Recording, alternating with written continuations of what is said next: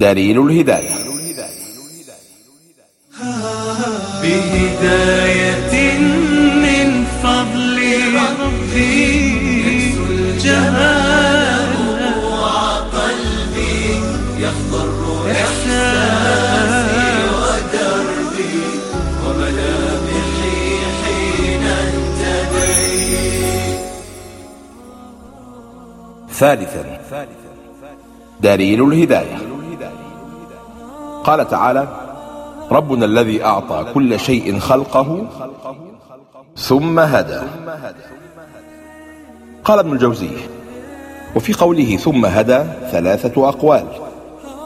أحدها هدى كيف يأتي الذكر الأنثى. رواه الضحاك عن ابن عباس وبه قال ابن جبير. والثاني هدى للمنكح والمطعم والمسكن. رواه ابن أبي طلحة عن ابن عباس. والثالث هدى كل شيء إلى معيشته قاله مجاهد.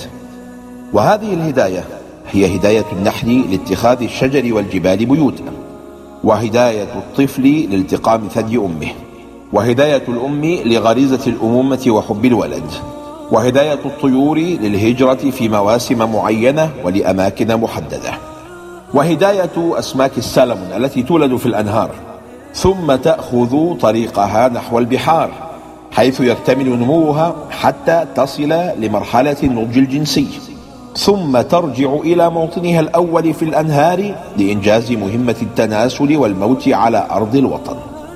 ذكروا في سبب هذا الذاكرة الكيميائية التي وهبها الله لأسماك السلمون فسمك السلمون يتذوق رائحة ماء النهر التي تعبر فمه وخياشيمه. ثم يقارنها بما احتفظ به أرشيف ذاكرته من رائحة وطعم للماء الذي ولد فيه.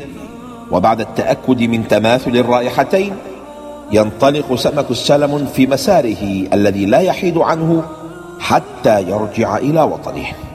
فمن الذي علم هذا الخلق كل هذا؟ ومن هداه؟ إنه الله رب العالمين.